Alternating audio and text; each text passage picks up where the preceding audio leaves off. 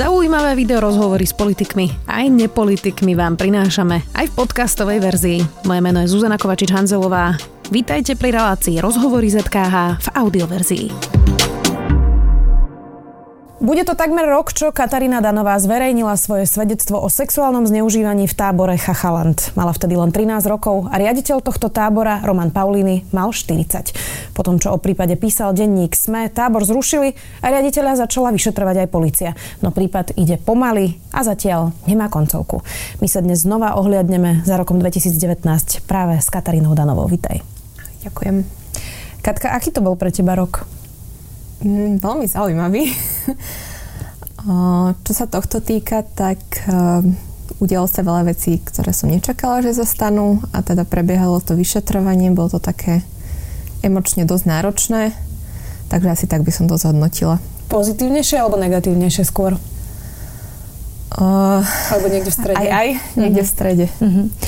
Uh, potom, čo si vlastne ty zverejnila to svoje vedec, svedectvo uh, na portáli Náš kurník, a tak sme sa vlastne o tvojom príbehu dozvedeli aj my v denníku SME, tak sa dialo čo presne? Hmm, no, potom sa začalo teda to vyšetrovanie. Um, a ja som išla potom vypovedať a na základe tejto výpovede si potom um, pani vyšetrovateľka zvolala ďalších svetkov a teda normálne sa začalo to vyšetrovanie, ktoré teda ešte stále prebieha. Máš nejaké obavy z toho, že sa to tak naťahuje? Lebo ono to trvá už dosť dlho. Mm, nie, že by som mala, že obavy z toho, že sa to naťahuje, ale je to skôr také zaťažujúce v zmysle, že to mám stále niekde túto vzadu v hlave, že na to tak podvedome stále myslím a predsa len človek je taký plný toho očakávania, že ako to dopadne. Uh-huh. Máš dôveru v policiu? Mám dôveru v túto konkrétnu pani vyšetrovateľku. Tak to je asi tá pozitívna ano. vec. Toto bolo to, čo sa dialo ako keby formálne, ale potom, čo si zverejnila to svoje svedectvo, ako reagovalo tvoje okolie, rodina? Dostala si podporu od priateľov, lebo často býva tá obava tých obetí aj, že im neuveria ľudia, alebo že dostanú aj nejaký hejt. My sme sa tiež spolu predtým o tom rozprávali, že sa to môže stať. Mm. Čo sa dialo tak spoločensky v tvojom živote potom, čo si, čo si vlastne zverejnila svoje svedectvo? Musím povedať, že okolo seba mám super ľudí, lebo zo svojho okolia som dostala iba podporu. Um, rodina bola šokovaná, lebo ja som sa s nimi o tom nikdy nebavila, um, ale teda čo už. A čo sa týka nejakej takej reakcie spoločenskej, že uh, cudzí ľudia, komentáre na internete a tak, tak to bolo také rôznorodé, ako to už býva. Uh-huh. Ozývali sa ti možno nejaké iné obete, ktoré o tom ešte nevedia hovoriť, ale, ale teda našli sa v tvojom príbehu a, a, a toto, toto sa ti dialo, lebo to niekedy býva práve, keď vystúpi niekto s takýmto um, výrazným, ťažkým a náročným svedectvom. Toto sa dialo? Ozvali sa mi, že desiatky a desiatky a desiatky uh, prevažne žien, ale nielen žien, ktoré mali veľmi podobnú skúsenosť ako ja, alebo na základe toho textu si nejak uvedomili, že to, čo sa im stalo, bolo zneužívanie alebo že niečo to tam nebolo v poriadku. Boli to aké príbehy? kde sa toto všade deje? To je skôr tá otázka. Mm-hmm. Toto bol detský tábor, tvoj prípad, ale aké príbehy sa ti ozývali, teda akí ľudia? Tiež, že detský tábor a potom tam dominovali také dve témy, že niekto zo školského prostredia v rámci školy normálnej a potom ešte uh, učitelia takých tých koničkových predmetov, že zo zušiek a tak. To boli také dominantné. Aj také, že športy kolektívne a takéto veci? Uh, to si nespomínam, mm-hmm. že by mhm. tam zaznelo. Platí teda ale, že je to v prostredí, kde sú deti? Áno, áno. Uh, poďme teraz ešte tomu, že aká bola vlastne reakcia Chachalandu. Oni vlastne po tom, čo uh, sme písali o tej téme, čo my spolu mali rozhovor, zrušili tábor Chachalanda. V lete sa už teda neotvoril, ale, ale teda uh, aj Roman Paulini, teda riaditeľ, aj ľudia okolo neho, ktorí boli vo vedení tábora, to stále popierajú. Mm-hmm. Aj to stanovisko bolo také, že ty si to celé vymýšľaš a uh, že si chceš na tom spraviť ne, neviem, nejakú kariéru, napísať knihu, napísať knihu alebo čo. Uh, Zároveň sa ale našli ľudia, ktorí aj pred policiou vlastne potvrdili tú tvoju verziu. Mm-hmm. Koľky to boli? Kto to bol? Pamätali si to ešte ľudia, alebo je to predsa len už dávno? Mm, tí, čo to potvrdili, uh, boli prevažne ľudia, ktorí vtedy tiež boli deti a rezonovalo to v rámci toho tábora, takže si to pamätajú, že buď boli v mojom veku, alebo trochu starší. Naopak tí, čo um, tvrdia, že o ničom nevedeli, nič nevidia a tak ďalej, to boli skôr tí, čo už vtedy boli dospelí a tí, čo to akoby úplne vylúčili, boli tí, čo sú stále v blízkosti. Čiže aj tí ľudia, ktorí mali tú zodpovednosť v tábore v tom čase a boli teda vedúcimi, dnes hovoria, že si to nepamätajú. Chápem to správne? Mhm, tak. Čím si to vysvetľuješ? Nie sú ochotní si to priznať, alebo sa boja, že by boli tiež spoluvinní? Ťažko povedať. Možno je to niečo zo všetkého, že je to také, že chcú chrániť sami seba, nechcú si to priznať. Niektorí, e, verím, že možno naozaj o tom nevedeli. Ťažko povedať. Tam bola jedna výpoveď, e, kde jeden z týchto svetkov dokonca hodnotil Chachaland ako tábor, z ktorého sa stalo miesto, citujem, nájdi si svoju trinástku to naozaj znie ako z hollywoodského filmu, ale my sme tiež popisovali viacero príbehov. To, takto by si súhlasila s týmto opisom? Uh, no, ja, ja si to dokonca aj pamätám, že už keď som tam bola tak trošku staršia, tak uh, už vtedy sa o tom tak vtipkovalo, že to tak naozaj je. Mm, ty si začala byť takou, môžeme to asi nazvať advokátkou práve obeti sexuálneho zneužívania. Nie je veľa ľudí, ktorí sú ochotní o tom uh, tak otvorene uh, rozprávať. Um, bola si v posledný rok teda aj v nejakých diskusiách, kde si o tom hovorila. Um, je Slovensko pripravené na túto diskusiu podľa teba? Ja by som povedala, že toto sú témy, na ktoré spoločnosť nikdy nie je úplne 100% pripravená, ani nemôže byť, ale zároveň ich musíme otvárať, lebo iba tak sa mm, dostanú do širšieho povedomia spoločnosti tie diskusie, v ktorých si bola, mm, niečom ťa aj zaskočili? Lebo predsa len mm, aj my novinári niekedy nie sme pripravení na tieto témy. Aj sa pýtame niekedy nevhodné otázky, ktoré môžu tomu človeku ublížiť. Nie sme tiež úplne dokonali ani citlivení. Uh, zaskočilo ťa niečo pri tých diskusiách? Napríklad, že sa ťa pýtali niečo, čo bolo proste vyslovene nevhodné? Alebo práve si cítila, že tí ľudia sú citliví a snažia sa byť ako keby nejaký emotiv, empatický? Uh, v diskusiách som mala povedala by som, že iba pozitívne skúsenosti. Jediné, čo mi takto, čo si spomínam, tak redaktorka jedného média si ma tak odchytila a mi položila otázku, že či sa to naozaj stalo. A to mi príde dosť necitlivé. Uh-huh. Že spochybňovala vlastne tú dôveryhodnosť. Um, aký to je pocit, keď ti robia vlastne posudok, či neklameš? Lebo to je súčasť vlastne vyšetrovania aj pri sexuálnom zneužívaní. Uh-huh. Tebe teda v, v rámci toho vyšetrovania robili taký posudok. Um, ono to znie veľmi necitlivo voči obetiam sexuálneho zneužívania, napriek tomu, že je to asi v tom procese potrebné. Aký je to pocit, keď ti robia takýto posudok? Brala si si to osobne? Nebrala som si to osobne, ale je to hrozne psychicky náročné. Ja som mala teda to šťastie, že už v rámci asi nejakej novej legislatívy, takže ja keď som bola vypovedať, tak tá moja výpoveď bola nahraná na kameru a potom s tou mojou výpovedou pracovali aj tí znalci, ktorí mi robili tie posudky, takže som nemusela hovoriť všetko odznova a odznova.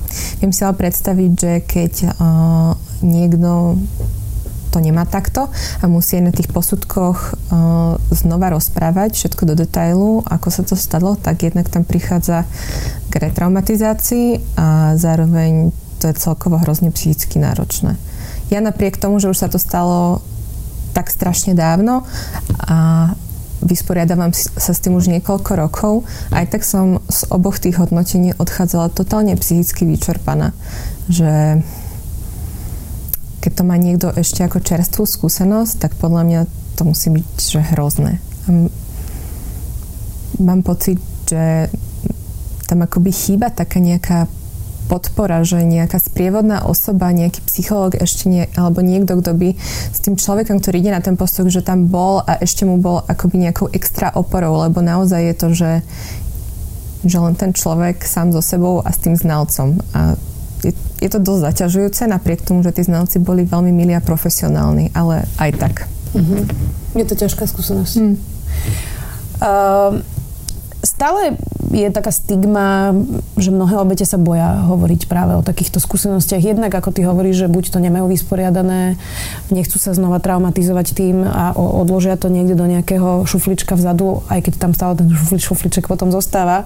Mm, ale teraz vlastne vidíme, že napríklad začal v januári proces s Harvey Weinsteinom a na Slovensku aj v Česku prebieha ešte neustále tá debata, kde ľudia hovoria, že, uh, že to si tie ženy vymysleli a že teraz sa stratí galantnosť a muži nebudú môcť držať uh, dvere ženám a, a, my sa tu pritom bavíme o sexuálnom predátorovi, ktorý, ktorý uh, naozaj násilím nútil ženy k orálnemu sexu aj k sexuálnemu styku. Myslíš si, že toto je jednoduchšie pre ľudí popierať tú realitu, alebo prečo toto stále ešte pretrváva? Ty si hovorila, že aj redaktorka sa ťa pýtala, či sa to naozaj stalo. A predpokladám, že aj tie komentáre na internete boli také, že čo mm-hmm. ak si to vymyslela. Chachaland hovoril, že si chceš na nich urobiť kariéru spisovateľky. Prečo toto stále ešte je? To je dobrá otázka. Na toto, ako, ťažko sa mi na to odpoveda. Je, ako, je to podľa mňa nejaká kombinácia stále uh, Mm, neviem, toho, že ľudia majú tendenciu viac, viac veriť mužom, ja neviem, že neviem. Ty si vieš predstaviť, že keby si si to vymyslela, že by si prechádzala tou tortúrou, ktorou vlastne teraz prechádza, že vlastne naozaj mizivé percento žien si vymýšľa mm-hmm. takéto niečo uh, a stále si ľudia myslia, že väčšina žien si to vymýšľa Áno. úplne naopak a pritom ten proces je extrémne náročný práve pre tú obeď, pre tú ženu. To sa asi nedá, keď si niečo také vymyslíš, proste prechádzať tou celou tortúrou, alebo sa milím? No toto je úplne šialené, že keď uh, niekto hovorí, že sa ženy chcú len zviditeľniť, alebo robia to pre peniaze a tak ďalej, ja si neviem predstaviť horšiu cestu, ako sa zviditeľniť. A celkovo, ak už teda ide naozaj, že o nejaké vyšetrovanie, tak ak si to niekto vymyslí, tak to je, že okamžite odhalené.